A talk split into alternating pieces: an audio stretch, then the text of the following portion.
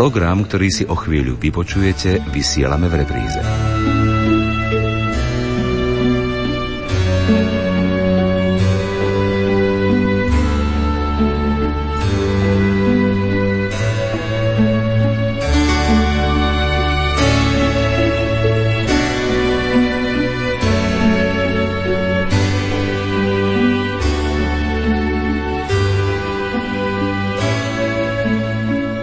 Svetých na území dnešného Slovenska sa šíril zároveň s kresťanstvom.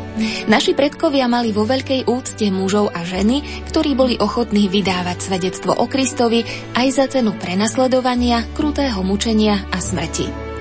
Priťahovali ich tiež milosrdenstvo a láska k blížnemu, boj so zlom a cnostný život. S ich zobrazeniami sa stretávame dodnes. Niektorí z nich upadli takmer do zabudnutia, Ďalších vidíme zriedkavo, iní sa tešia obľube aj po mnohých storočiach od svojej smrti. Okrem toho sa do popredia dostávajú noví svetí a blahoslavení, ktorí žili v 19., 20. aj tomto storočí. My vás dnes večer na slávnosť všetkých svetých pozývame počúvať reláciu Obľúbení svetci v minulosti – z časových dôvodov nemôžeme spomenúť všetkých, ale veríme, že vám dáme podnet na to, aby ste sa o svetých, zobrazených vo vašich kostoloch, začali zaujímať viac, snáď si prečítali ich životopis a uvažovali nad tým, prečo si ich naši predkovia, ale aj súčasníci vybrali za svoje vzory. Okrem toho sa pozrieme na to, ako je kult svetých zakotvený v náuke katolíckej cirkvi a upozorníme tiež na vhodné prejavy úcty. Požehnaný čas v spoločnosti Rádia Lumen vám prajú tvorcovia relácie. Hudobná redaktorka Diana Rauchová, technik Peter Ondrejka a redaktorka Jana Verešová.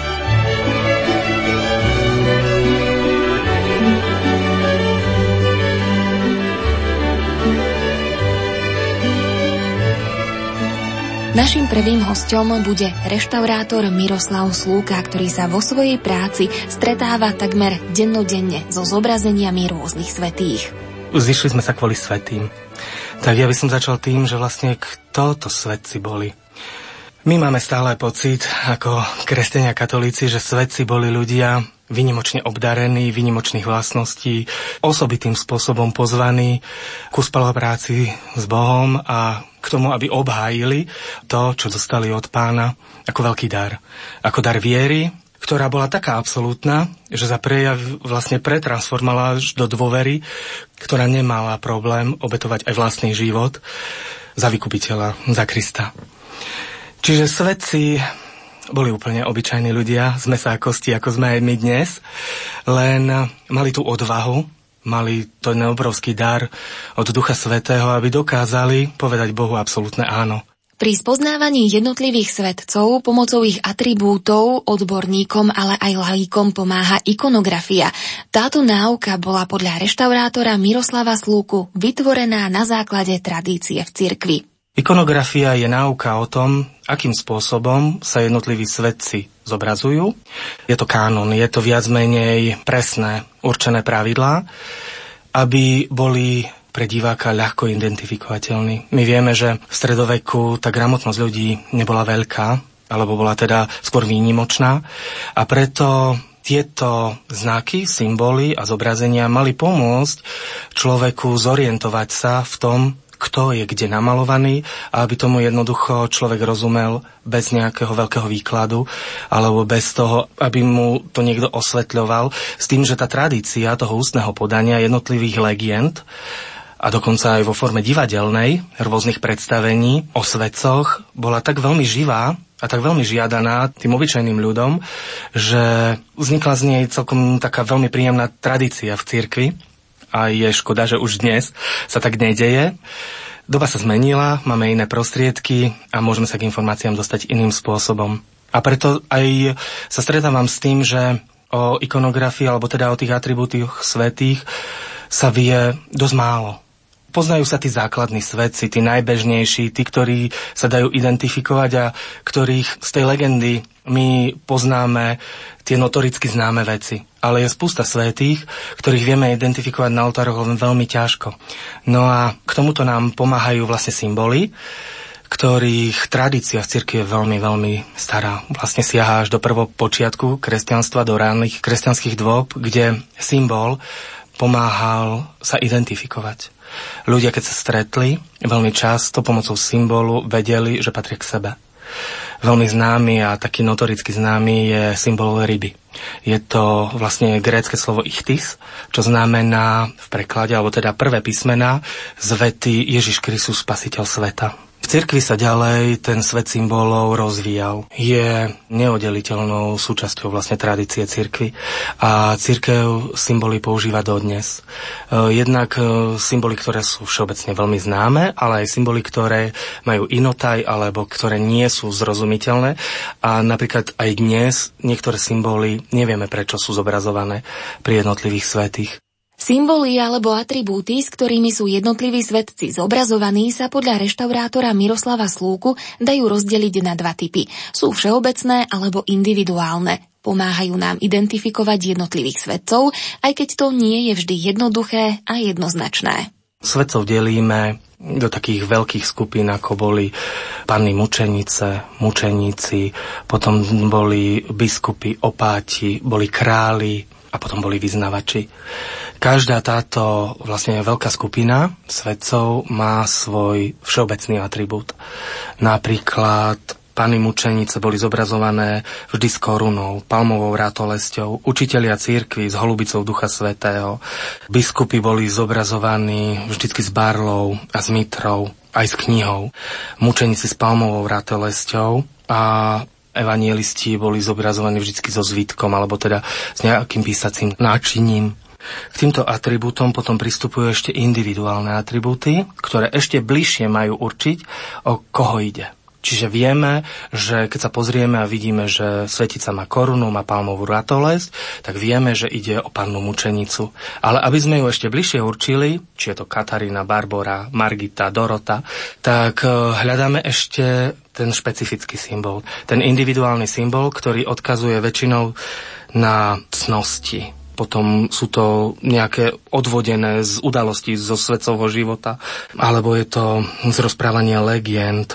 U mučeníkov to môže byť podľa spôsobu umúčenia, ten atribút.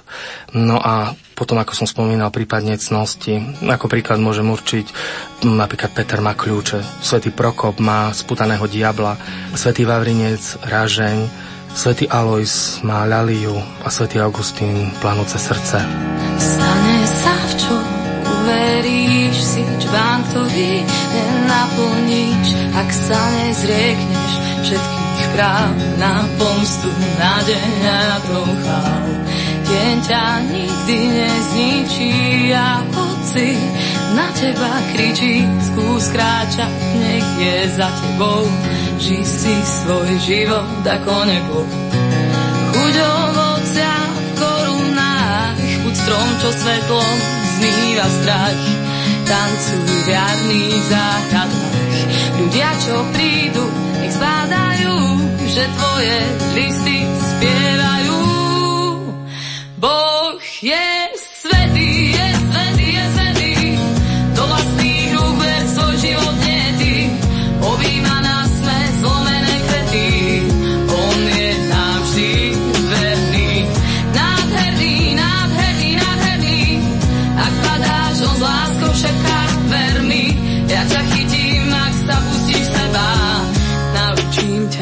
sa smrti nebáť.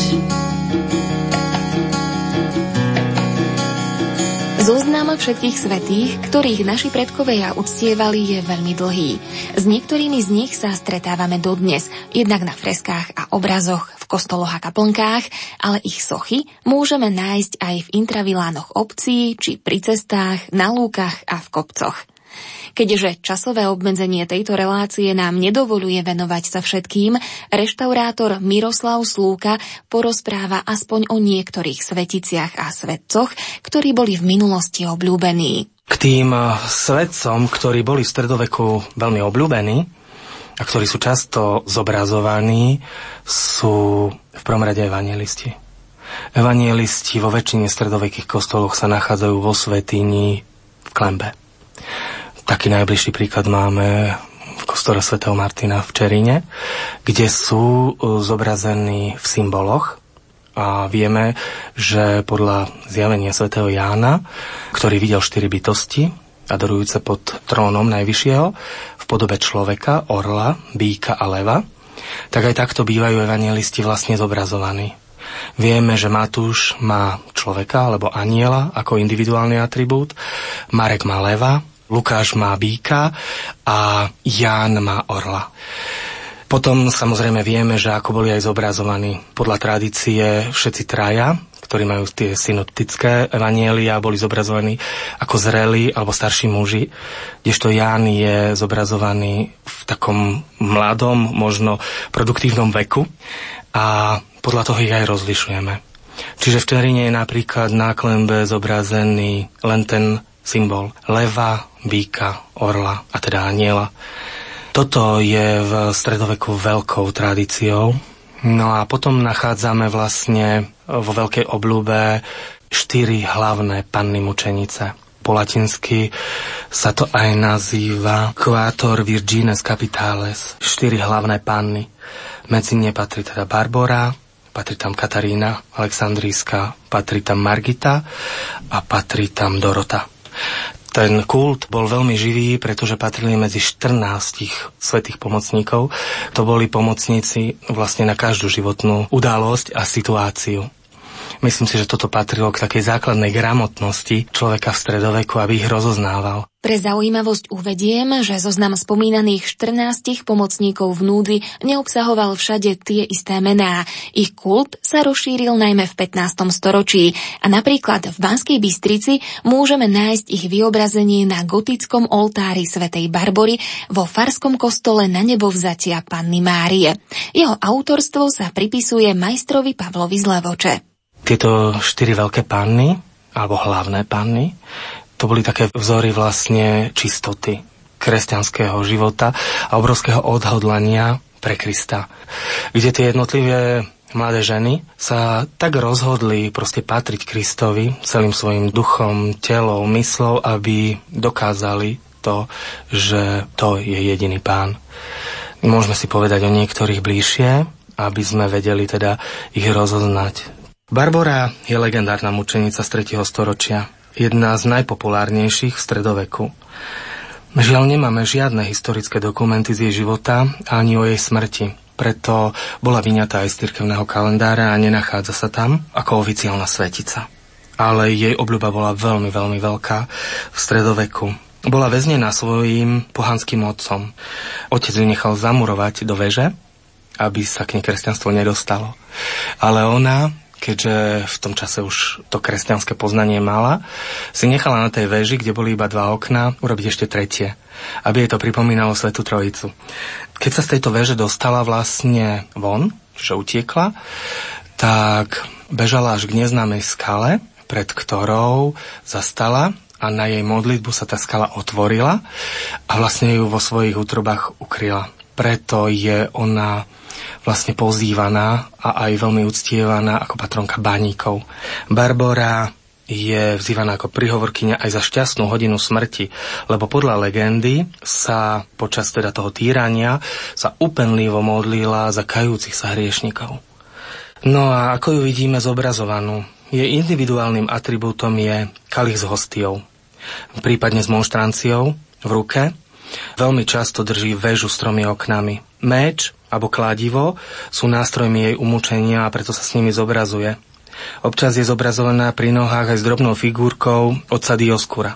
Niekedy aj s fakľou alebo s pávom. To sú také veľmi ojediné, ale už zobrazenia. Ako pána mučenica má všeobecné atribúty palmu, knihu a korunu. Sveta Dorota bola dcerou kresťanských rodičov, odmietla pohanského ženícha, za čo ju dal zatknúť, mučiť a napokon stiať. Legenda hovorí, že cestou na popravu opakovala meno Ježiš. Keď to videl mladý pisár Teofil, začal sa jej posmievať a chcel po nej, aby mu poslala kvety a ovocie zo záhrady svojho snúbenca Ježiša a on potom v neho uverí. Stalo sa. Teofilovi sa zjavil aniel alebo malý chlapec a napriek tomu, že bola zima, podal Teofilovi košík s rúžami a ovocím. Teofil uveril a neskôr tiež umrel mučenickou smrťou. Svetá Dorota býva zobrazovaná s košíkom ruží alebo s ružovou vetvičkou, niekedy tiež s chlapcom, ktorý drží v ruke košík s ružami.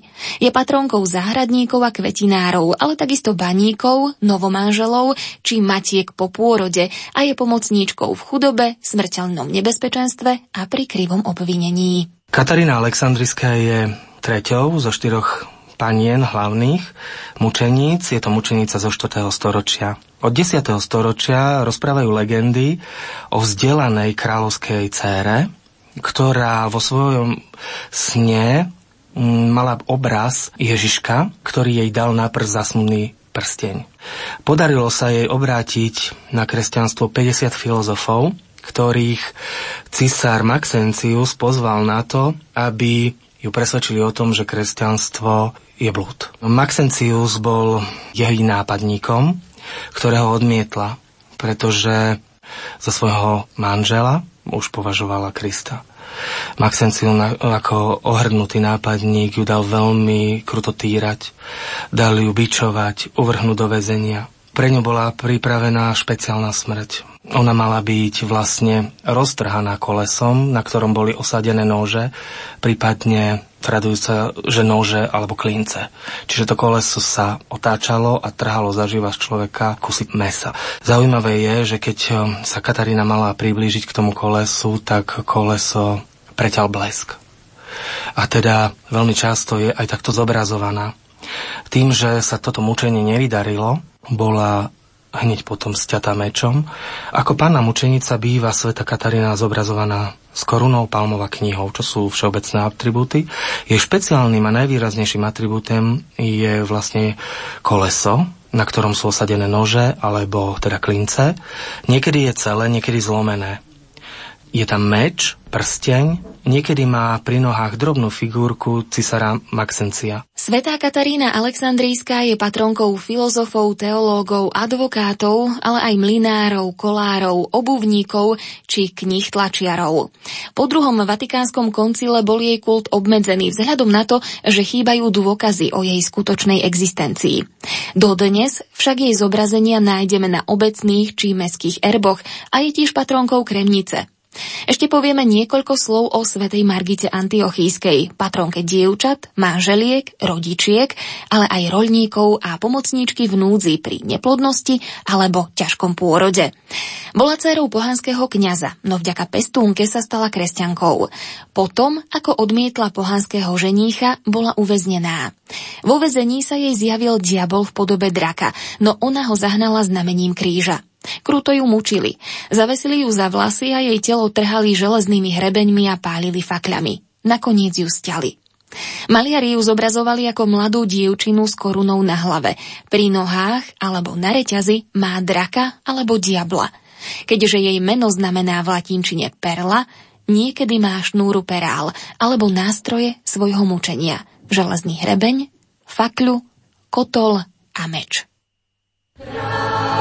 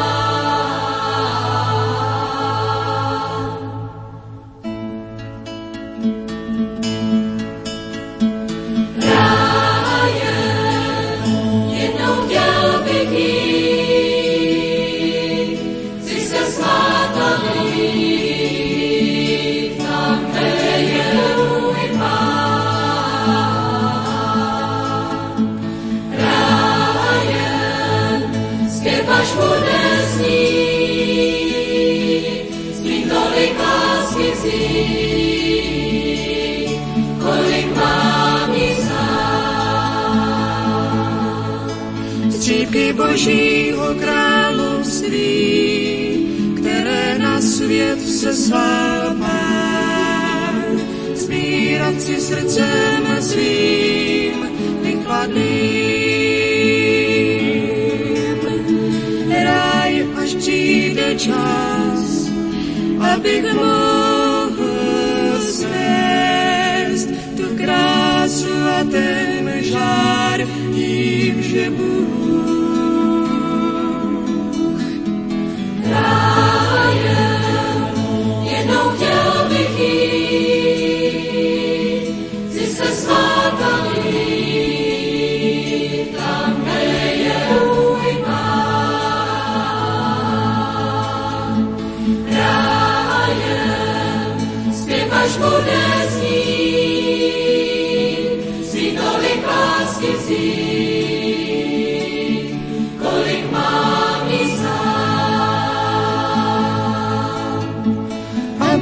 se učil žít, proto pán mi život dal, abych ho měl mít rád, jak si přál.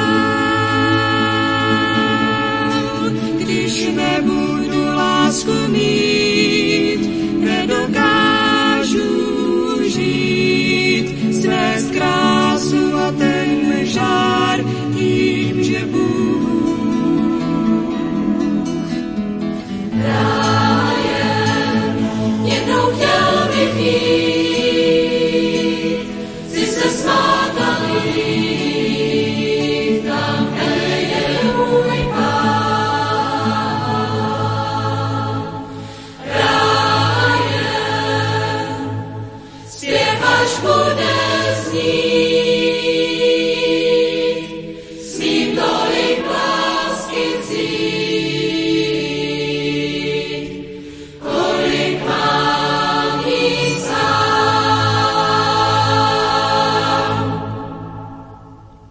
reštaurátorom Miroslavom Slúkom sme sa venovali niektorým svetcom, ktorých mali naši predkovia vo veľkej úcte, považovali ich za svojich patrónov a orodovníkov a z vďaky ich podobizne dávali na oltáre či steny kostolov alebo nechávali zhotovovať ich sochy. Niektorí sa dostali aj do erbov miest a obcí. Z obľúbených svetcov by sme mali spomenúť ešte napríklad svätého Martina, ktorý sa podelil o svoj plášť so žobrákom, svätého Mikuláša, svätého Juraja, ktorý je patrónom rytierov, skautov, vojakov, ale aj kováčov, roľníkov, pocestných a zajadcov. Najčastejšie ho môžeme vidieť znázorneného v rytierskom brnení, ako bojuje s drakom, aby zachránil princeznú. Tento výjav je chápaný ako alegória boja dobra so zlom. Zabudnúť by sme nemali ani na svätého Krištofa či svätého Vendelína, patróna rolníkov a pastierov, pomocníka v núdzi, ktorého atribútmi sú ovca, pastierská palica s brašnou, ale aj kniha s ružencom. Sochy svätého Jána Nepomuckého, kňaza, ktorý zomrel, lebo odmietol prezradiť spovedné tajomstvo, nájdeme vo viacerých kaplnkách alebo na stĺpoch v mestách a obciach na Slovensku. Veľmi známy aj v súčasnosti je svätý Florián, patron hasičov, no takisto kominárov, murárov, vojakov či pivovarníkov. U nás ho zvykneme výdať ako rímskeho vojaka alebo rytiera, ako hasí horiacu budovu. Môžeme ho nájsť aj na niektorých morových stĺpoch spolu s ďalšími patrónmi proti tejto chorobe. O nich nám viac povie reštaurátor Miroslav Slúka. V čase stredoveku, v čase vlastne, kedy ľudí dosť často postihli všelijaké zdravotné problémy vo forme rozsiahlých epidémií, či už to boli epidémie cholery alebo moru, sa z vďaky za uzdravenie začali stavať marianské stĺpy. Boli nesmierne vďační, že tieto veľké rany, ako ich oni nazývali, prežili bez újmy pretože sa dennodenne stretávali so smrťou a dennodenne boli konfrontovaní s tým, že je len otázka času, kedy ochorejú aj sami. A veľmi takými, pretože ľudia majú tendenciu utíkať sa ku svetým, najmä keď niečo sa deje, tak veľmi, veľmi takými obľúbenými svetcami, ktorí sú aj zobrazovaní na marianských morových stĺpoch, je svätý Rochus. Svetý Rochus je pútnik z konca 13. a počiatku 14. storočia. Bol to bohatý mladík z Montpellier, ktorý rozdal svoje vlastníctvo, svoj majetok chudobným. Na svojej púti do Ríma sa staral o chorých morom. Nakazil sa a bol v lese podľa legendy ošetrovaný anielom. Zatiaľ, čo mu pes prinášal chlieb aby sa mohol najesť. Zobrazovaný ako pútnik, ukazujúci na odhalenej nohe na stehne, tie rany a sú to také výdute, vlastne také tie zdúrené úzliny na tých nohách, ktoré sú vidieť a aj otvorené rany. Jeho individuálnym atribútom je pes, niekedy s chlebom v papuli a aniel, ktorý ošetruje svetcové rany. Uctievaný je ako patron proti moru, pretože dával veľkú nádej na uzdravenie. Ďalším z týchto morových svetcov je svätý Sebastián. Svetý Sebastián je mučeník z počiatku 4. storočia. Bol to rímsky dôstojník císarskej telesnej stráže cisára Diokleciána. Pomáhal svojim kresťanským spoluputníkom vo väzení a bol obžalovaný u cisára a priviazaný k stromu. A jeho vlastne druhovia, bojaci, do nej museli strieľať šípy. Týmto spôsobom je tiež veľmi často zobrazovaný umelcami po všetky storočia. Atribútom svätého Sebastiana sú najčastejšie šípy, kmeň stromu, ku ktorému je priviazaný, a luk. Niekedy ale aj kiak.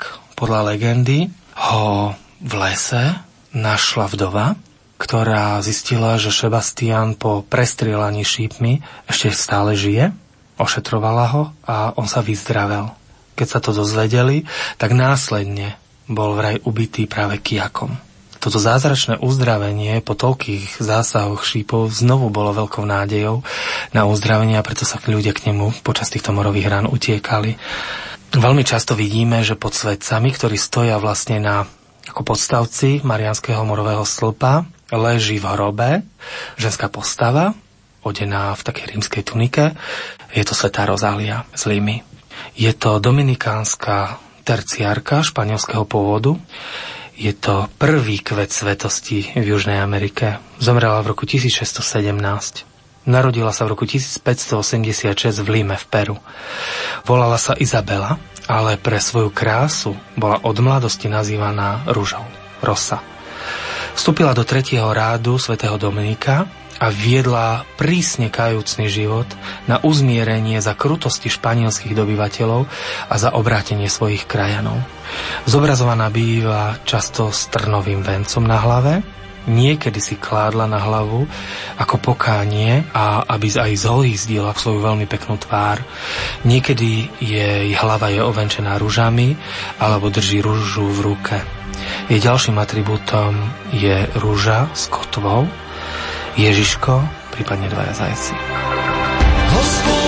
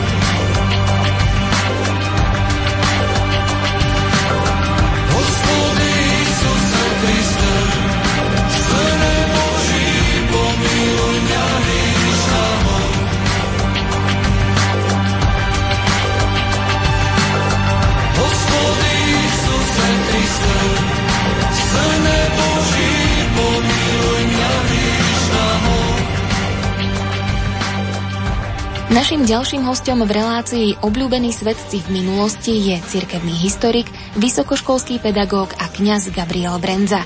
Najskôr nám vysvetlí, kedy začal vznikať a šíriť sa kult svetých.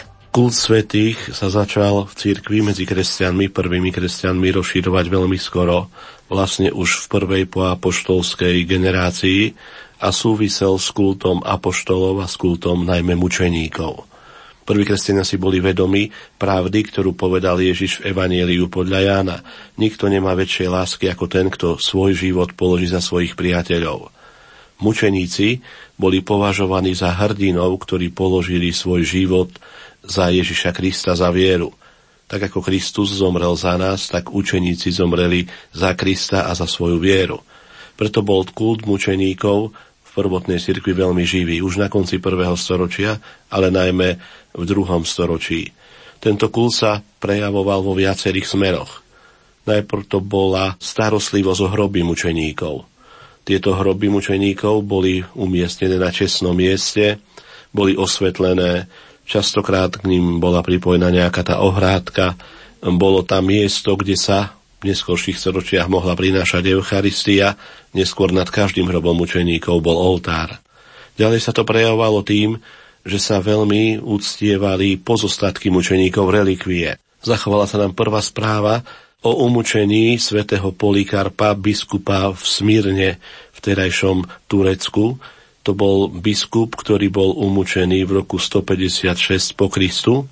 Jeho správu o umúčení napísal kňaz Marcion, ktorý mu bol vlastne podriadený.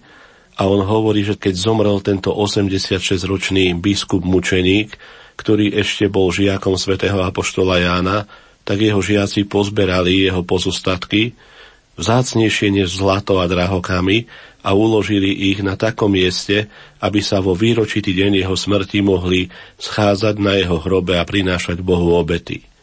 A tu je vlastne ten koreň kultu svetých. Deň, keď odišli mm, Ježišovi Kristovi, keď odišli do neba, sa volal Dies Natalis, deň narodenia sa pre nebo, a na výročitý deň mučeníkov sa schádzali na ich hrobe a prinášali obety vďaky vzdávanie Eucharistie za ich život, za ich svedectvo. Treba ha tam ešte poznamenať, že o mučeníkoch sa nám zachovali aj písomné správy, ktoré sú veľmi realistické z tohto obdobia. Už som spomínal najstaršiu správu o umúčení svätého Polikarpa a tie správy sa do takých troch skupín delili najprv na martíria, to boli opisy mučenia, akým spôsobom podstúpili mučenickú smrť tí jednotliví kresťania. Potom to boli aktá, toto bol akýsi pozostatok súdnej praxe, keď vyšetrujúci zástupca, sudca či prefekt pýtal sa, kládol otázky tomu, ktorému vyšetrovanému a vyšetrovaný najmä kresťan odpovedal a vydal svedectvo Ježišovi Kristovi tak sa nám zachovali z roku 165 po Kristu akta svätého Justína a jeho šiestich spoločníkov, kde tento filozof starokresťanský, ktorý bol umúčený za Marka Aurelia, tiež filozofujúceho cisára, vydal svedectvo pred prefektom Rustikom rímským, že je kresťanom a že verí, že po smrti uvidí Ježiša Krista. Tak môžeme povedať, že v tých prvých storočiach bol to práve kult mučeníkov, ich názov bol martýr, znamenal svedok, ktorý vlastne tak otvoril úctu ku všetkým hrdinom a svetým, ktorí potom boli úctievaní. Samozrejme, a Ježišovi apoštoli, 12, okrem apoštola svätého Jána, podľa tradície zomreli mučenickou smrťou a aj ich si prví kresťania veľmi skoro, už niekedy okolo roku 100 a určite v druhom storočí ctili. Aké miesto mali svetci v živote obyčajných ľudí, ale aj šľachty, panovníkov a kléru potom v tých neskorších storočiach? Tak samozrejme, že kresťanstvo sa ďalej vyvíjalo, dostalo po roku 313 slobodu v rímskom impériu zasluhou cisára Konštantína Veľkého. Práve v tomto roku uplynulo 1700 rokov od tejto chvíle. A potom vlastne sa na vieru, v kresťanskej viere obracali tí barbary, germánske a slovanské národy, ktoré v Európe boli a rodila sa feudálna spoločnosť boli pokresťančení Frankovia krstom Klodvíkovým a jeho manželky Klotildy niekedy koncom 5. storočia a potom um, boli pokresťančené ďalšie germánske a slovanské kmene. A práve tu, počas ráneho stredoveku, sa úcta k svetým ešte viac umocnila. Boli to na jednej strane svedci, ktorí tu boli zo starokresťanských čias, tá duchovnosť vtedajšia ráno stredoveka vyberala týchto svedcov ako pomocníkov v núzi, ako tých, ktorí v tých ťažkých situáciách človeka mali pomôcť a urodovať u Boha. A boli tu aj novší svedci, ktorí boli z tohto obdobia najmä svetí reholníci, benediktíni, pustovníci, ale aj svetí biskupy, evangelizátori. Takú veľkú popularitu napríklad v Írsku už vtedy nabral kult svätého Patrika, ktorý bol evangelizátorom Írska. No a dalo by sa povedať, že to súviselo aj s naukou církvy o komuniu sanctorum, o spoločenstve svetých. Keď vlastne to spoločenstvo svetých e, znamenalo, že církev je putujúca, to sme my, ktorí vlastne putujeme e, do nebeskej vlasti tu na zemi, potom je církev oslávená a to sú práve tí svetci a potom je tu církev trpiaca, to je tá církev očistujúca sa, ako neskôr stredovek nazval toto miesto očistec. A vzájomná komunikácia medzi tými tromi cirkvami vlastne v zjednotení v Kristom, Kristus nás všetkých zjednocuje, nám všetkým pomáha. My pomáhame cirkvi trpiacej, keď sa za ňu modlíme a sme presvedčení, že našim zosnulým pomáhame. V týchto dňoch si to viac uvedomujeme. A zase členovia cirkvi oslavenej pomáhajú nám a sú pre nás vzorom a orodujú za nás u Boha. A práve toto komunio sanctorum, to spoločenstvo svetých u stredovekého a už u ráno stredovekého človeka bolo veľmi silné. Predpokladáme, že ten stredoveký človek nemal toľko informácií a uprostred chorôb, epidémií, vojen, ťažkostí a všelijakých zmetkov sa častokrát cítil ohrozený na živote. A preto potreboval nejakú istotu, potreboval nejakých priateľov, potreboval nejakých pomocníkov, ktorí budú stať pri ňom vtedy, keď mu bude ťažko. Preto je ten kult taký silný a ide ruka v ruke s hlbokou ľudskou potrebou po pomoci, ale zároveň aj s tým zdôvodnením toho spoločenstva svetých a to preto aj církev podporovala. A vlastne ten kult svetých vytváral určitú zbožnosť a určitý stupeň duchovnosti, keď tí ohrození ľudia alebo tí ľudia, ktorí žili v ranom stredoveku, sa modlili k svetým. My vieme, že v západnej Európe bola silná aj úcta k svetým kráľom. Máme aj my tu u nás v našom prostredí svetých kráľov, ktorým prejavovali ľudia v stredoveku u nás úctu? Tak my vieme, že vlastne po bitke pri Bratislave, po rozpade Veľkej Moravy, náš národ e, nebol štátotvorný, teda ne, nemal svoj štát. Boli sme v rámci Rakúsko-Uhorska, ale aj v rámci potom Československej republiky. Môžeme povedať, že príkladom uctievania takého svetého kráľa alebo svetého vladára bol v Čechách kult svetého Václava. Tento přemyslovec bol niekedy v roku 929 svojim bratom Boleslavom zavraždený v Starej Boleslavi a životopisy ho predstavujú ako človeka, ktorý sa snažil žiť svoju kresťanskú vieru, budoval kostoly, napríklad vybudoval prvý kostol, prvú rotundu svätého Víta na Praskom hrade, čo je teraz už arcibiskupský chrám, arcibiskupská katedrála. A aj sám sa často zúčastňoval na bohoslužbách cirkvi a práve kult svätého Václava je spojený s pokresťančovaním Čiech, ale aj so začiatkom štátnosti. Podobne v Uhorsku bol takýto kult svätého Štefána kráľa.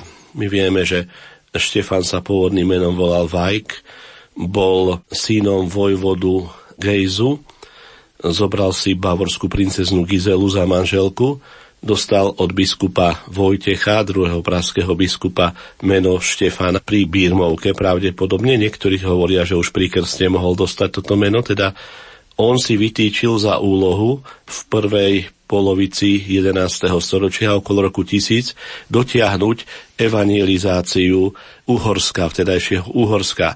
A on to bol, ktorý nadviazal kontakty s vtedajším pápežom svetým Silvestrom II, aby pod kuratelou vtedajšieho západorímskeho cisára Otu III.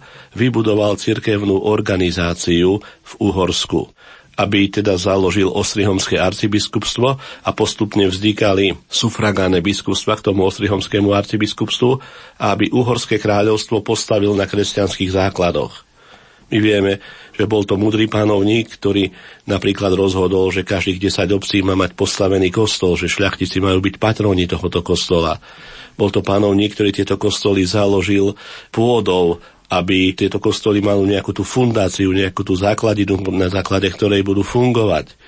Bol to panovník, ktorý v tom multietnickom kráľovstve, kde bolo viacero národností, zaviedol práve latinčinu ako úradnú reč komunikácie, čo veľmi pomohlo pri komunikácii a ktorý vlastne pozdvihol úlohu cirkvi pri budovaní štátu. Založil napríklad arciopatstvo v Panonhalme, benediktínske, a chcel, aby ostrihomský arcibiskup bol aj miesto kráľ Uhorska a ten, ktorý bude korunovať uhorského pánovníka.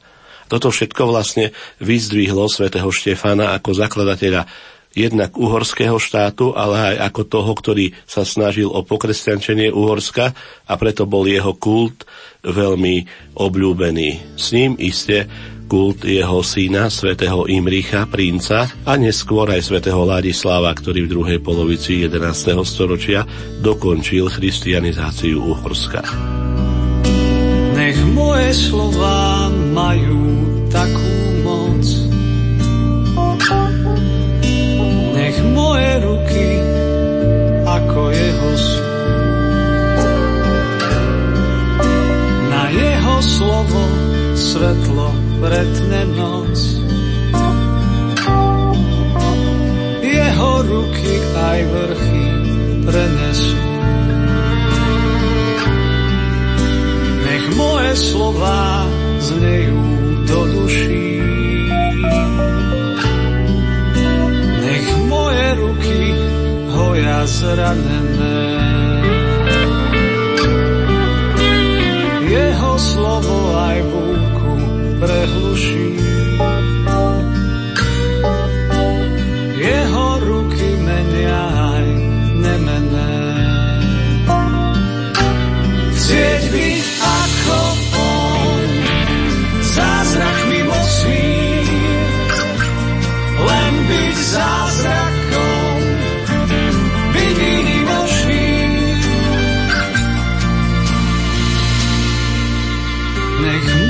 Slova liečia na tele. Nech moje ruky robia zázraky. Na jeho slovo žije zomrelé. A jeho ruky držia oblaky.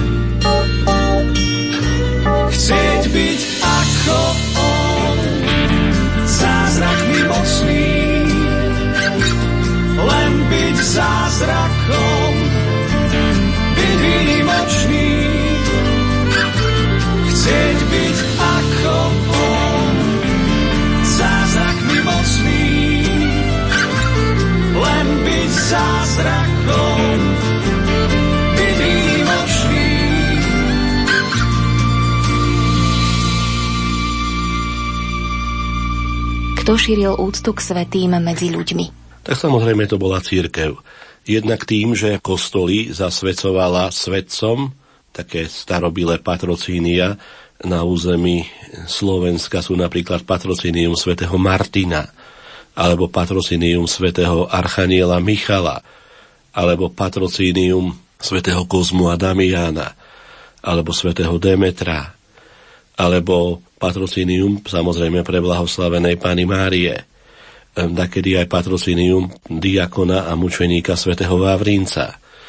Boli to kostoly, ktoré boli pod ochranou a týmto svetcom boli zasvetené a ich výročitý deň sa slávil tzv. odpust alebo hody, keď bola slávnostná sveta omša, pri ktorej mohli veriaci získať plnomocné odpusky a potom si aj oni mali vytvoriť nejaký spôsob pohostenia, agape či zábavy, aby takýmto spôsobom si uctievali svetca. A samozrejme, už ako som povedal, v našich podmienkach vznikali aj mestá, ktoré boli remeselnícke a banícke. Keďže v mestách prekvítal obchod, tak veľmi takou mestskou peknou ústanovizňou boli cechy jednotlivých remeselníkov a tie cechy mali svoje oltáre, boli to akési nábožensko-remeselnícke združenia a mali aj svojich patrónov, svoju zástavu, svoj oltár v kostole, kde sa konali bohoslúžby a sviatok cechového patróna bol takto veľkým sviatkom. A baníci zasa, cítili sa veľmi vo veľkom nebezpečenstve, tak oni mali takisto svojich patrónov v našich podmienkach. To bola napríklad sveta Barbora, ktorej legendárny životopis hovorí, že sa pred ňou rozostúpila skala, keď ju prenasledovali prenasledovatelia. Alebo svätý Klement, tretí nástupca svätého apoštola Petra, ktorého kult je veľmi spojený aj s byzantskou misiou solúnskych bratov Cyrila a Metóda. On údajne zomrel vo výhnanstve v Baniach a preto aj on bol veľkým pomocníkom baníkov. Aj sveta Katarína Aleksandríska, ale aj mnohí iní, ktorí vlastne boli pomocníci v tej nebezpečnej práci práve baníkom.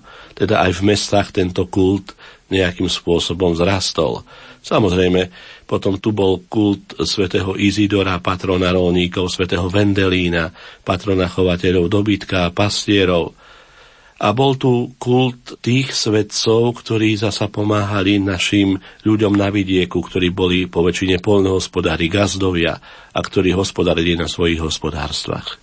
Otec Gabriel, čo rozhodovalo o obľúbenosti jednotlivých svetcov? Bol to ich život, zázraky, ktoré sú s nimi spojené, alebo mučenická smrť? Už ste na začiatku spomenuli, že v prvých storočiach kresťanstva boli uctievaní najmä mučeníci.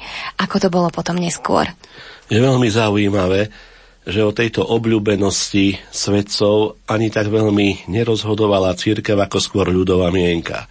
Čo sa týka mučeníkov, napríklad z počiatku bol veľmi uctievaný napríklad svätý Ignác Antiochísky, ktorý niekedy okolo roku 107 zomrel mučenickou smrťou za císara Trajana, takže ho predhodili zverom. Ale neskôr jeho úcta akoby upadla do pozadia a do popredia sa dostal napríklad Tarzícius, chlapec, ktorý zomrel pri obrane sviatosti oltárnej, neskorší patron ministrantov. A najmä pani a mučenice – tá mladosť, panenstvo, krutosť zo strany prenasledovateľov, to práve dojímalo ľudí, ktorí si vybrali týchto svetých a nejako tak intuitívne citovo k ním prilnuli a títo svetci nadobudli teda veľkú popularitu. Neskôr medzi jednotlivými biskupmi napríklad vynikal kult svätého Mikuláša ako veľkého priateľa detí, pomocníka v núdzi, alebo svätého Martina, a o Svetom Mikulášovi poznáme z jeho života veľmi málo. Teda zaujímavé je, že boli to práve ľudia, ktorí si tak niektorého svetého obľúbili a o ktorom boli presvedčení, že práve on je veľkým pomocníkom v núdzi, v ťažkostiach a ktorý sa stal v tej svojej dobe populárny.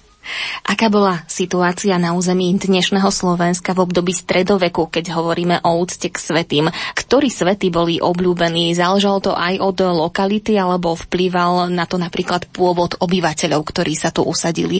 Vieme, že v banických oblastiach boli najmä Nemci, možno v tých pastierských zase ľudia, čo prišli z dnešného Polska alebo ešte z východnej Európy. Skutočne po mestách to boli najmä tí cechoví patróni, potom boli to tí povestní 14 pomocníci v núdzi, ktorí pomáhali pri jednotlivých situáciách ťažkých. Na vidieku to bol napríklad aj svätý Krištof, patron cestujúcich, ktorý zvykol byť namaľovaný na východnej stene kostola na presbytériu v životnej veľkosti, aby tí, ktorí okolo neho prechádzajú, si od neho vyprosovali požehnanie na cestu.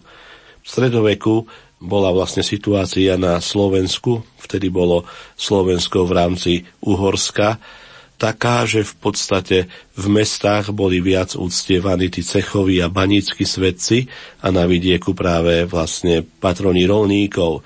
A v jednotlivých regiónoch to boli aj patrocíny a kostolov. My vieme veľmi dobre, že napríklad v takých lokalitách Liptova alebo Turca vznikali mestá, ktoré sa nazývali podľa zasvetenia kostola, tých sedem turčianských svetých, turčianský svetý Martin, turčianský svetý Michal, turčianský svetý Peter, turčianský svetý Ďur, turčianská sveta Mara, turčianská sveta Helena.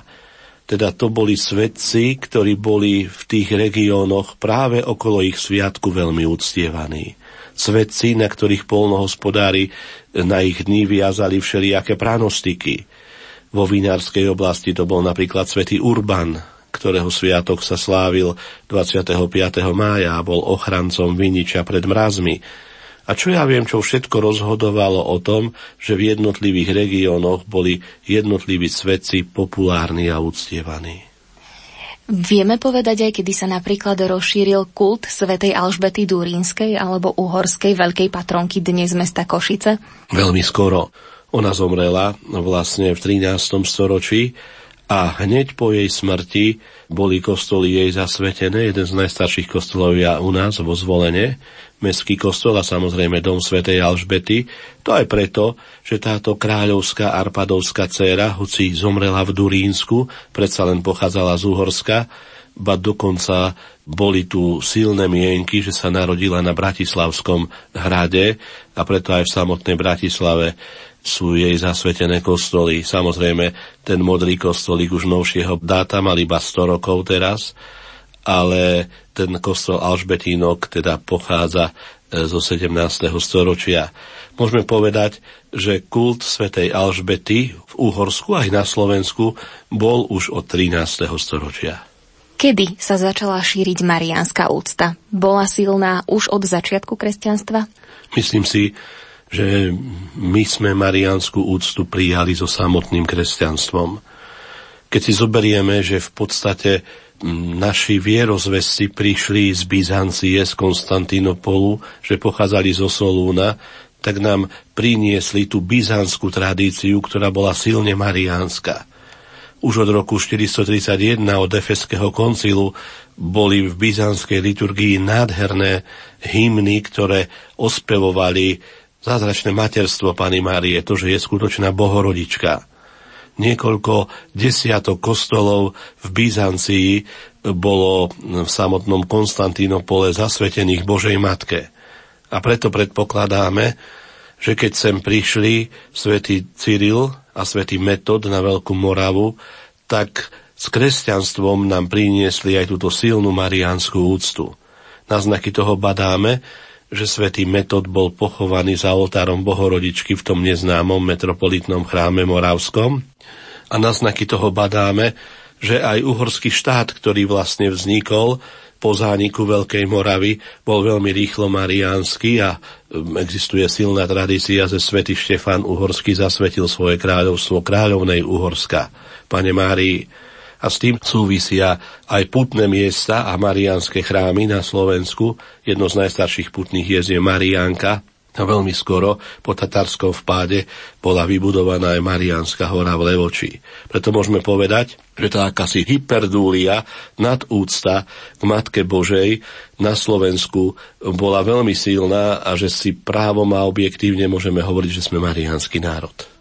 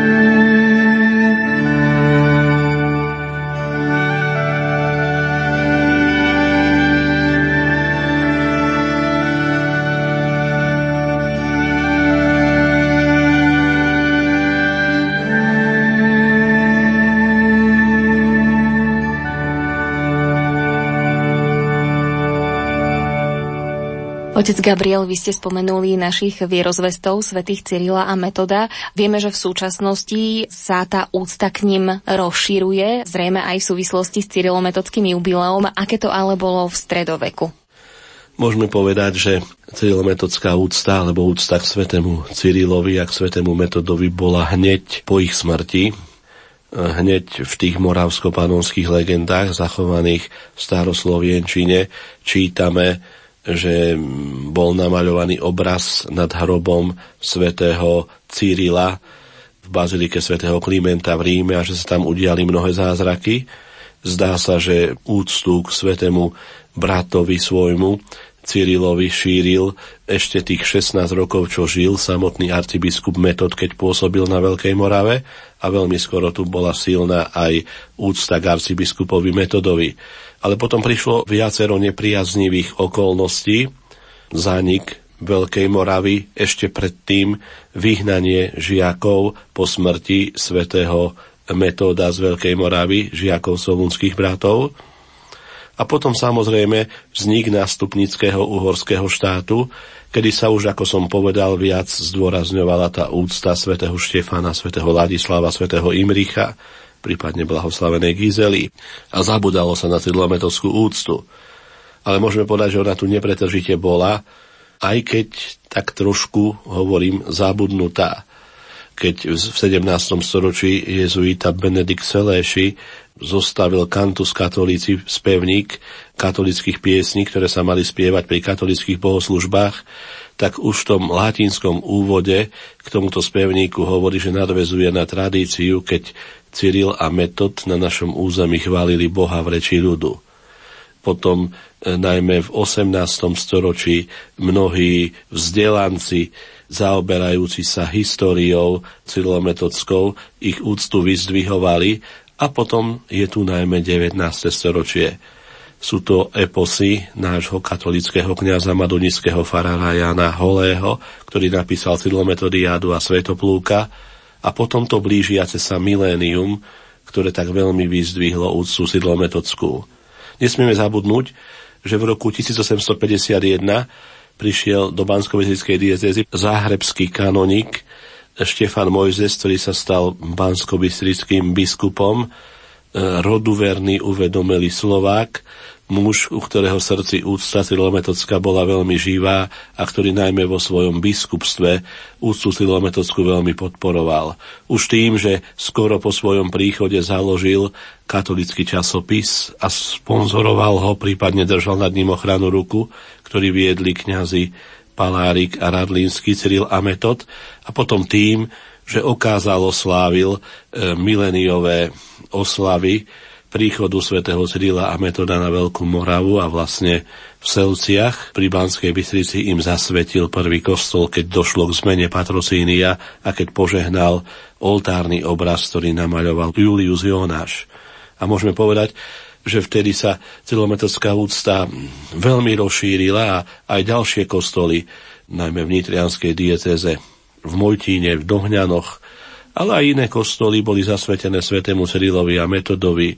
Vznikol spolok svätého Vojtecha, ktorý už šíril úctu k svetému Cyrilovi a Metodovi, kde už vyšli nábožné výlevy od kňaza Andreja Radlínskeho, kde už boli piesne k Cyrilovi a Metodovi a ich sviatok 5. júl sa už začal sláviť ako sviatok. Tak môžeme povedať, že úcta k svetému Cyrilovi metodovi tu bola nepretržitá, ale veľmi ožila ruka v ruke s národným prebudením. Otec Gabriel, hovorili sme o obľúbených svetých stredoveku, dotkli sme sa marianskej úcty a takisto aj kultu svetých Cyril a Metoda na našom území. Teraz sa možno vrátime trošku späť v čase. 16. storočie prinieslo reformáciu a rôzne protestantské prúdy. Vieme, že u bratov evanielikov e, si nectia svetých, respektíve nemajú kult svetých. Ovplyvnila reformácia u nás a následná rekatolizácia nejako úctu k svetým je pravda, že nemeckí osadníci v našich banských mestách, ale aj v mestách na východe mali čulý ruch s Wittebergom a s Nemeckom a že aj tu boli reformačné myšlienky veľmi živé. Boli živé aj preto, že po bitke pri Moháči prakticky zanikla cirkevná organizácia a Ostrihomské arcibiskupstvo bolo dlho neobsadené. Je pravda, že protestantizmus, a respektíve evanielický protestantský smer vlastne nepozná úctu k svetým, ale po krátkom trvaní toho, dalo by sa povedať, protestantského smeru nastúpila katolická reforma, ktorú viedli mnohé rády jezuiti, františkáni, piaristi na Slovensku a tá úcta sa veľmi rýchlo znova rozšírila, oživila, najmä mariánska úcta, ale aj úcta svetých.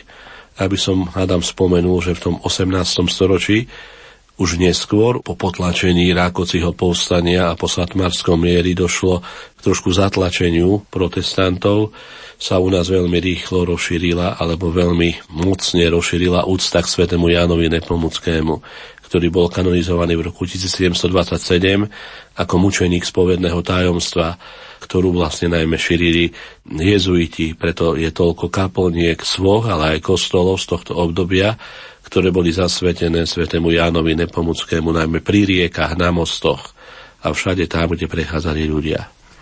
Otec Gabriel, je úcta k svetým silná aj dnes, alebo sa jej chápanie, respektíve prejavy nejako zmenili?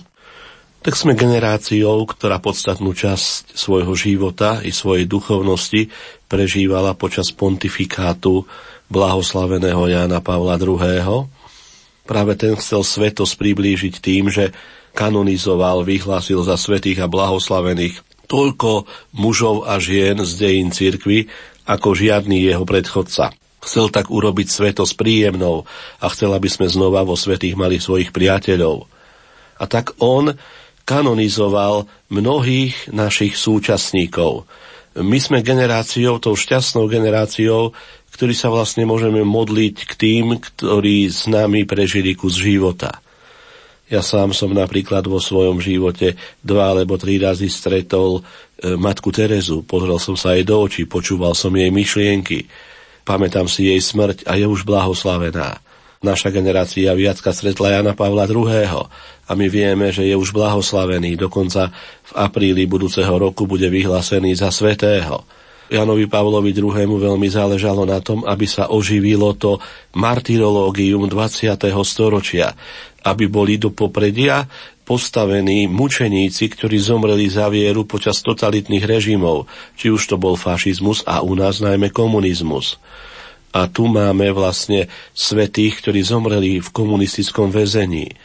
Máme tu blahoslavenú Zdenku Šelingovú, ktorá bola z kongregácie Svetého kríža a jej súčasničky vlastne žijú doteraz. Ona sa narodila v roku 1916 a zomrela vlastne v roku 1955. Blahoslavený metod Dominik Terčka, redemptorista a blahoslavený grecko-katolícky biskupy Peter Pavel Gojdič a Vasil Hopko ktorí si tiež mnohí pamätajú, ešte žijú kňazi, ktorých ordinoval Gojdič alebo Hopko. A to nám dáva veľký rozmer tej komunikácie so svetými, to nám dáva prístupnosť k svetým, lebo to už neboli ľudia, ktorí boli králi a žili pred tisíci rokmi, ale boli to naši súčasníci, zápasiaci s tými istými problémami ako my a predsa už cirkev vyhlásila, že sú oficiálne v nebeskej sláve a my sa k ním môžeme modliť, čo nám veľmi spríjemňuje svetých. Samozrejme, aj teraz prebieha proces blahorečenia, Mohol by som spomenúť Titusa Zemana Salesiána, ktorého proces blahorečenia sa začal, alebo lazaristického vincentinského bohoslovca Jana Havlíka, rodáka od Skalice, ktorého proces blahorečenia prebieha. Takže môžeme povedať, že kult svetých je aj v súčasnosti veľmi aktuálny a veľmi živý. Samozrejme, jeho prejavy sú už dnes iné, ako boli v stredoveku. O Bože, darca darov, sme my, Kristus, obeď a kniaz. Nech Tvoja láska našu rozhrieva zás a zmení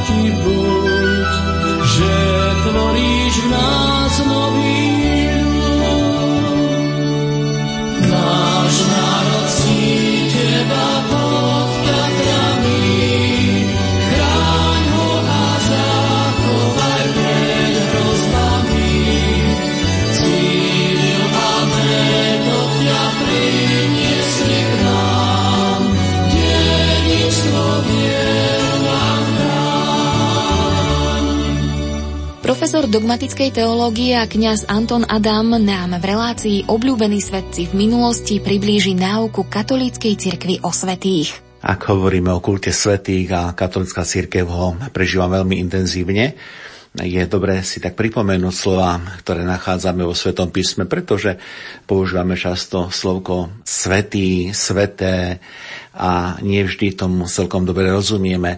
Tá geneza svetých, ona začína už naozaj v začiatkoch Kristovho účinkovania, respektíve krátko po jeho na nebo vstúpení. Apoštol svätý Pavol v liste Efezanom oslovuje týmto spôsobom Pavol z Božej vôle Apoštol Krista Ježiša svetým v Efeze a veriacim Kristovi Ježišovi. A podobne v druhom liste Korintianom píše svätý Pavol, Pavol z Božej vôle Apoštol Krista Ježiša a brat Timotej Božej cirkvi v Korinte aj všetkým svetým v celom Akajsku. Používam tieto citáty preto, lebo sa to objavuje práve ono slovko svetý a my vidíme z týchto Pavlových slov, že v začiatkoch cirkvy sa svetým jednoducho označovali ľudia, ktorí prijali Krista. Teda svetý ten, ktorý je vyjadrením človeka príjmajúceho Krista keď nejak tak prestúpime ten čas 2000 rokov a si všimneme súčasnú dobu, tak vidíme, že je tu istý posun v tomto termíne, v obsahu tohto termínu, ale ak máme byť autentickí, tak pokojne hovorme o tom, že svetý naozaj je ten a má byť ten, ktorý prijal Krista, pretože o čom je prijatie Krista? Prežívame rok viery, a dobre vieme, že pápež Benedikt XVI, keď vyhlásil rok viery, tak okrem iného zdôraznil potrebu jednak povzbudiť sa vo vedomí alebo v poznaní náboženských práv, to je jedna stránka veci. A potom hovorí Benedikt XVI, že chceme prehlbiť vieru. To je zmysel. Už ostáva na každom jednom z nás, ako sme rok viery prežili, ešte máme pár týždňov, ešte môžeme niečo urobiť, každý z našich poslucháčov, ale vidíme, že my nie sme vzdialení od svetých. A ja to využívam k tomu, aby som poukázal na to, že ak na jednej strane hovorím o svetých, sa to neraz javí ako čosi veľmi vzdialené, veľmi vysoké, možno neprístupne, nedosiahnutelné, tak z titulu Pavlových výrokov aj my sme povolaní k svetosti. A zaznela aj Kristova výzva v smere k apoštolom, ale aj všetkým nám. Vy teda buďte dokonali, ako je dokonalý váš nebeský Otec. Myslím si, že krajších slov sotva možno nájsť. Slovko svetý pochádza z latinského jazyka a vlastne označuje človeka, ktorý túži po zjednotení s Kristom a toto zjednotenie aj dosahuje. Dosahuje ho predovšetkým sviatosťou krstu, kedy sa stávame Božími deťmi a potom dosahujeme tento stav svetosti za každým, keď sme Božími priateľmi, sme teda v stave milosti posvedzujúcej. Titulom svetý môžeme označiť teda človeka v širšie chápanom kontexte. Na to chcem tiež poukázať, lebo my sme si zvykli tento výraz zúžiť len a iba na svety, ktorý kanonizuje církev. Zajistie to pravda, ale to je veľmi zúžený pojem, pretože ak by sme mali len a iba označovať svetých tých, ktorých církev kanonizuje, teda vyhlasuje za svetých, tak by sme potom trošku tak pozabudali na potrebu jednoducho byť svetým a to nie je naša výsada, ja to poviem, to je naša povinnosť. A predstavme si, keby sme boli všetci takto svetí, aký by bol úžasný tento svet, aká by bola úžasná naša spoločná komunikácia, naše prejavy, ktoré tak veľmi potrebujeme. Takže áno, stávajme sa svetými. Tom najbežnejšom význame termín svetý používame na označenie tých, ktorí sú v Božom kráľovstve. Už som pred chvíľkou spomenul kanonizovaný. To je skupina tých, ktorých církev vyhlásila za svetých. Církev tým neoznačuje striktne ľudí, ktorí dosiahli spásu. Samozrejme, veď, že áno, ak sú svetí, tak sú spasení, ale označuje církev ľudí, ktorí žili spôsobom hodných nasledovania. A kto je hody nasledovania? Ten, kto preukázal a prejavil, že žil v úzkom spoločenstve s Kristom. Teda odvolávam sa znovu na slova Apoštola svätého Pavla, lebo ak žijeme s Kristom, tak sme hodní nasledovania pre tento vzor, ktorý prinášame. Nakoľko církev kanonizuje svetých, tak poukazuje na potrebu mať dobrý vzor. Žijeme v časoch, kedy dobré vzory sú veľmi potrebné, často o tom hovoríme aj v tom náboženskom zmysle slova a často hovoríme aj profánom tom význame dobrý vzor. Takže dobré vzory, ktoré nám církev predkladá, sú preto, aby nám neukazovali, že nemali v živote problém, lebo to je tiež jedna taká nezdravá pozícia človeka, ktorý vníma svet sa ako človeka, ktorý nemal žiaden problém, jednoducho všetko mal rúžové, s ničím nezápasil. A svetosť nie je o tom. Svetosť je o tom, že dobrý boj ten človek bojoval. To je to pavlovské, dobrý boj som bojoval, vieru som zachoval. Chcem tiež zdôrazniť, že svety sú dielom Božej milosti. Svetosť, o ktorej som pred chvíľkou hovoril, že je našou povinnosťou, nemôžeme dosiahnuť iba tým, že my chceme, ale aj tým, že máme osobnú snahu mať účasť, spoluúčasť, participáciu na Božom diele. Takže každý svetý človek, či ten, ktorý je kanonizovaný, či ten, ktorý žije podľa Božích zákonov, je jednoducho človekom, ktorý pracuje, spolupracuje s Božou milosťou. My predsa poznáme aj v súčasnej dobe ľudia na našom Slovensku, ktorých môžeme úplne spontánne povedať, že žijú svetým životom, že sú pre nás veľkým príkladom. Nebojme sa používať tento termín svetých aj pre žijúcich, lebo to naozaj nie je len iba doména tých, ktorí sú už na tom druhom brehu väčšnosti, a to je aj požiadavka pre nás samotných. No a potom ten tretí aspekt, ktorý chcem naznačiť a poukázať, naozaj to je zdôraznenie každodennej povinnosti kráča cestou života tak, aby z nášho života pramenilo svedectvo, že sme napojení na Krista. Zvláštnu skupinu alebo zvláštnym spôsobom e, za svetých označujeme tí, ktorí sú vlastníkmi Boha v tom plnom eskatologickom zmysle slova, a pre tieto duše svetých, ktorí majú čas na Božom kráľovstve, vlastne tak povediac možno vyjadriť niekoľko takých charakteristických, by som povedal, aspektov.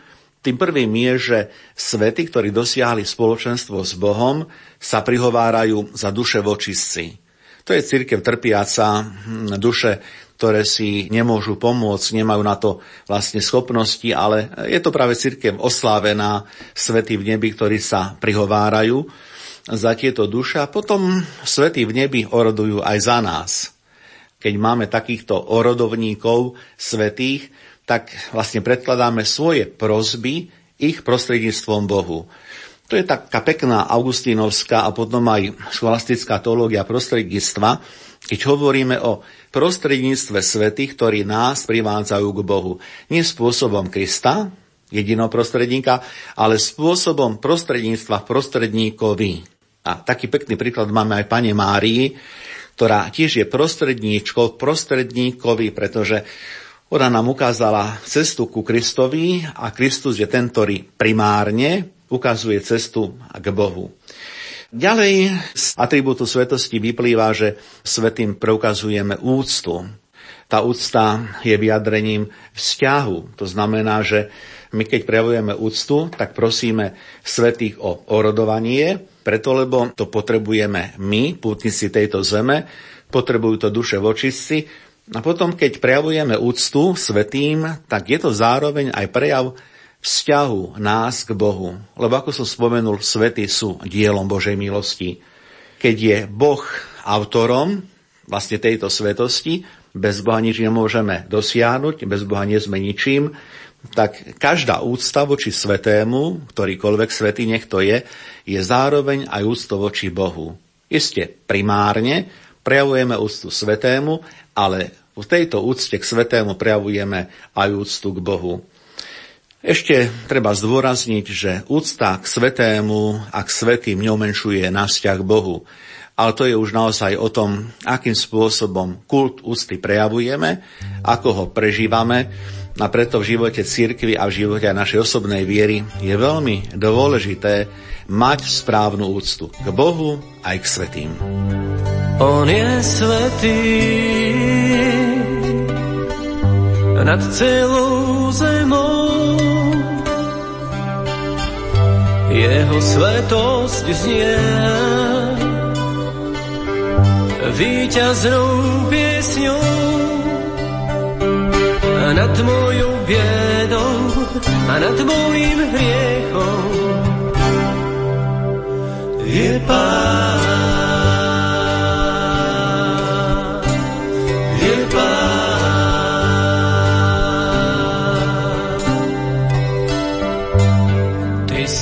Svetý.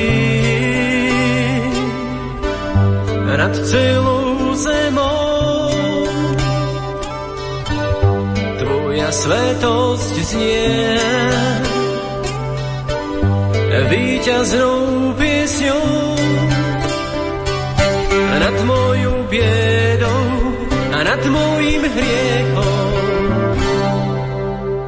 Si pán.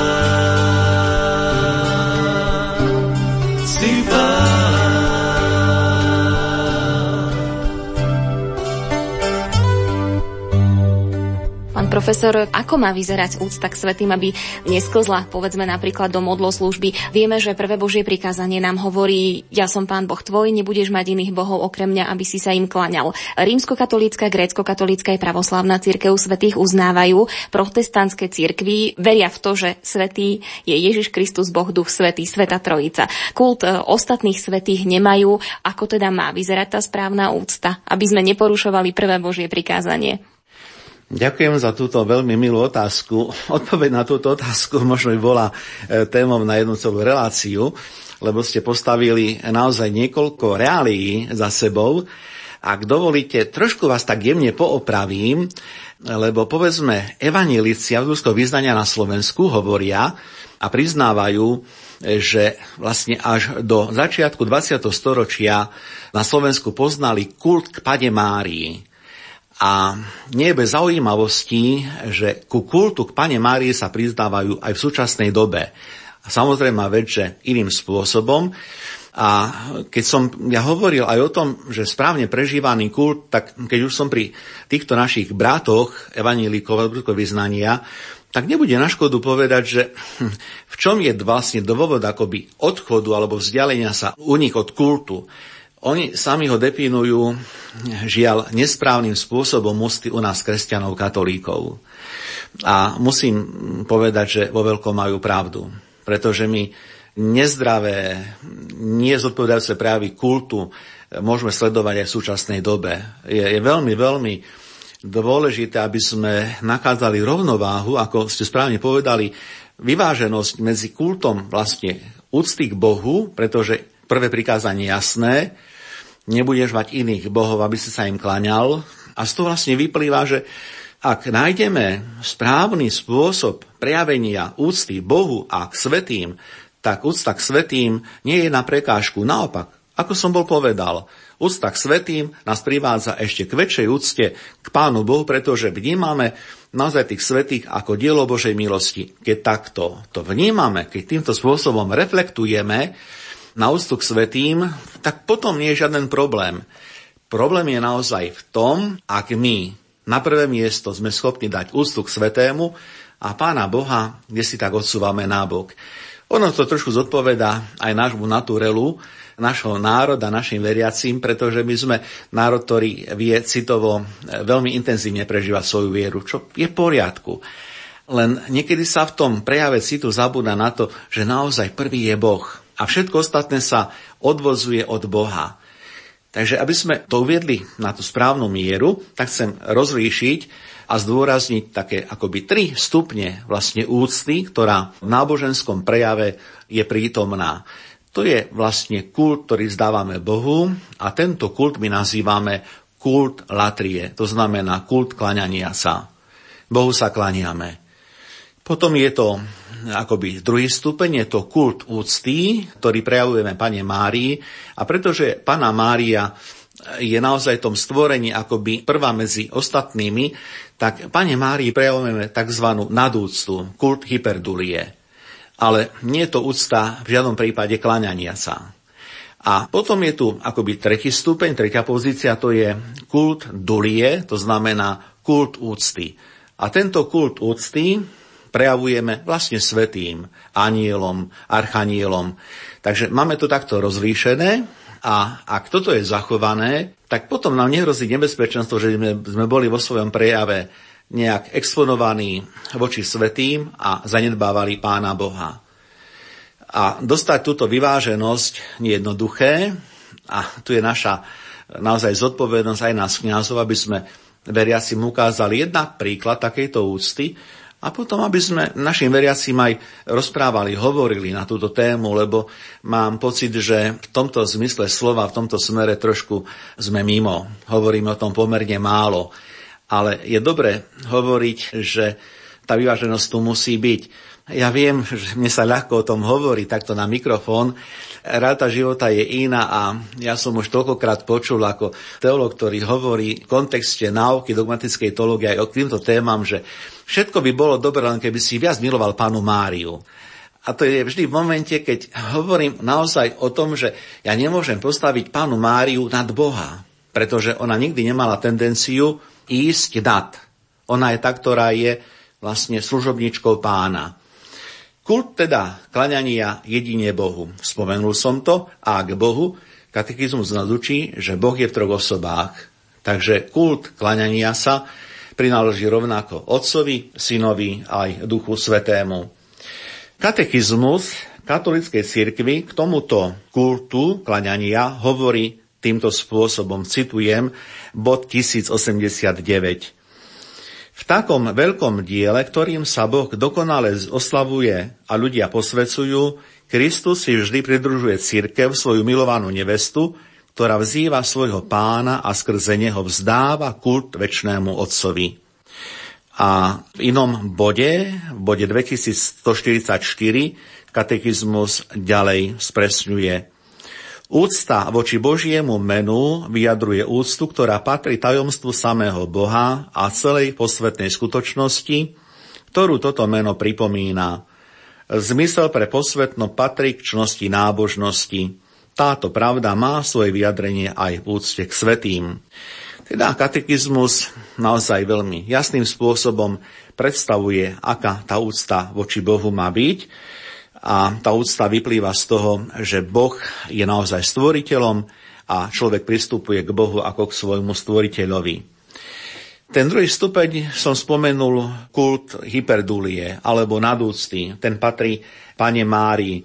Táto nadúcta, alebo vôbec tento kult úcty, ako by bol naznačený v slovách pani Márie, hovorím naznačený, nie striktne vyjadrený, keď v Lukášovom evaníliu čítame slova z Magnifikát, hľa o tejto chvíle blahoslaviť ma budú všetky pokolenia, lebo veľké veci mi urobil ten, ktorý je mocný. Nezabúdajme, že kult, ktorý prejavujeme k Pane Márii, je kult, ktorý je založený na jej vzťahu k Bohu. Teda my si natoľko uctievame Panu Máriu, nakoľko charakterizujeme, alebo jednoducho vieme charakterizovať jej vzťah k Bohu. Ak by nebolo Márínho vzťahu k Bohu, nebolo by možné hovoriť ani o našom vzťahu k Pane Márii. Na to možno niekedy zabudáme, čo je veľkou chybou. Úcta, ktorá sa prejavuje Božej Matke, je naozaj prejavením úcty voči Bohu, ktorý Márii koná svoje veľké dielo. Takže aj v tomto prípade, uctievajúci Máriu, poukazujeme na veľkosť Božej prítomnosti v živote Márie, ktorá dala naozaj tomu svoje, svoje fiat a aj k tejto téme, k téme úcty k Pane Márii, sa vyslovuje Svetá církev a zacitujem pre zmenu kódex kanonického práva, paragraf kánon 1186, ktorý hovorí, na rozvíjanie posvedcovania Božieho ľudu církev do osobitného a synovského uctievania veriacich odporúča preblahoslavenú Máriu vždy panu, Matku Božiu, ktorú Kristus ustanovil za matku všetkých ľudí a podporuje aj pravý a hodnoverný kult iných svetých, ktorých príklad veriacich povzbudzuje a príhovor im pomáha. Teda vzývame panu Máriu ako tú, ktorá je pomocníčka. Druhý Vatikánsky koncil v známej konštitúcii Lumen Gentium Svetlo národov v 8. kapitole nám predstavuje Máriu ako orodovníčku. A nám ju predstavuje ako rodovníčku preto, lebo ona účinným spôsobom spolupracovala na diele vykúpenia ona nie je v koncilových dokumentoch spomínaná ako spoluvykupiteľka, ako by mnohí chceli a túžili potom nesprávnym spôsobom. Koncil zvorazní participáciu, spolupôsobí, spolupracuje. A pretože pána Mária je otvorená pre spoluprácu s Bohom, na základe tejto spolupráce my máme dôvod a opravnenie pristupovať k nej a prosíme ju, aby ona sa za nás prihovárala. A znovu ona sa neprihovára, aby som to tak povedal úplne striktne, tým, že oslovuje priamo Boha Otca. Ale ona vlastne oroduje u svojho syna. To je ten veľký príhovor našej nebeskej matky Márie. A potom je to ešte tretí spôsob kultu, kult dulie, teda to je úcta k svetým, a my v tomto kulte sledujeme tiež vlastne vyjadrenie takéhoto spojenia s Kristom. Katechizmus doslova hovorí v bode 956, lebo svetí v nebi tým, že sú dôvernejšie spojení s Kristom, väčšmi upevňujú celú církev o svetosti. Neprestajne orodujú za nás Otca a predkladajú mu zásluhy, ktoré získali na zemi skrze jediného prostredníka medzi Bohom a ľuďmi Krista Ježiša. Ich bratská starostlivosť nám teda veľmi pomáha v našej slabosti. Toľko katechizmus. Aj tu vidíme dôvod našej úcty. Tí, ktorí prežili svoj život v spoločenstve s Bohom, ktorí dosiahli spoločenstvo v Bohu, vo väčšnosti, oni za nás sa prihovárajú a nám vlastne pomáhajú na ceste k svetosti. A takisto aj dôvodom tejto úcty k svetým, ako v prípade Pany Márie, je ich spojenie s Bohom. Ak by nebolo ich spoločenstva s Bohom, nebolo by možné ani naše prosenie o ich orodovanie. A keď ich prosíme o rodovanie, tým prejavujeme taktiež úctu voči Bohu, lebo aj svety sú dielom Božej milosti, ako to je aj v prípade Pany Márie. Vážení priatelia, o tejto téme by sa dalo hovoriť ešte dlho, no čas je neúprosný a my musíme túto reláciu uzavrieť. Dúfame však, že informácie, ktoré ste sa od našich hostí dozvedeli, vám budú na úžitok a budú vás motivovať k ďalšiemu štúdiu tejto problematiky. Veríme, že sa k nej vo vysielaní ešte vrátime. V tejto chvíli vám za pozornosť ďakujú hudobná redaktorka Diana Rauchová, technik Peter Ondrejka a redaktorka Jana Verešová. Prežite požehnaný čas s Rádiom Lumen.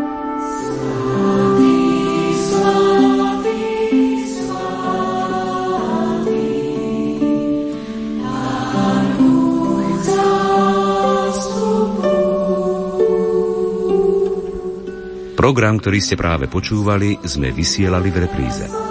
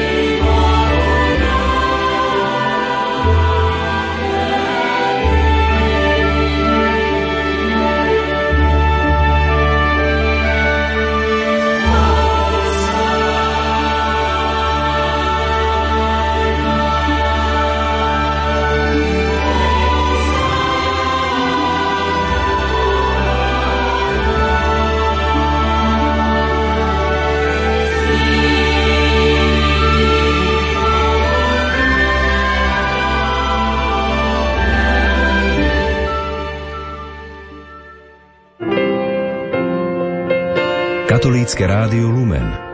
Svetlo a pokoj do vašich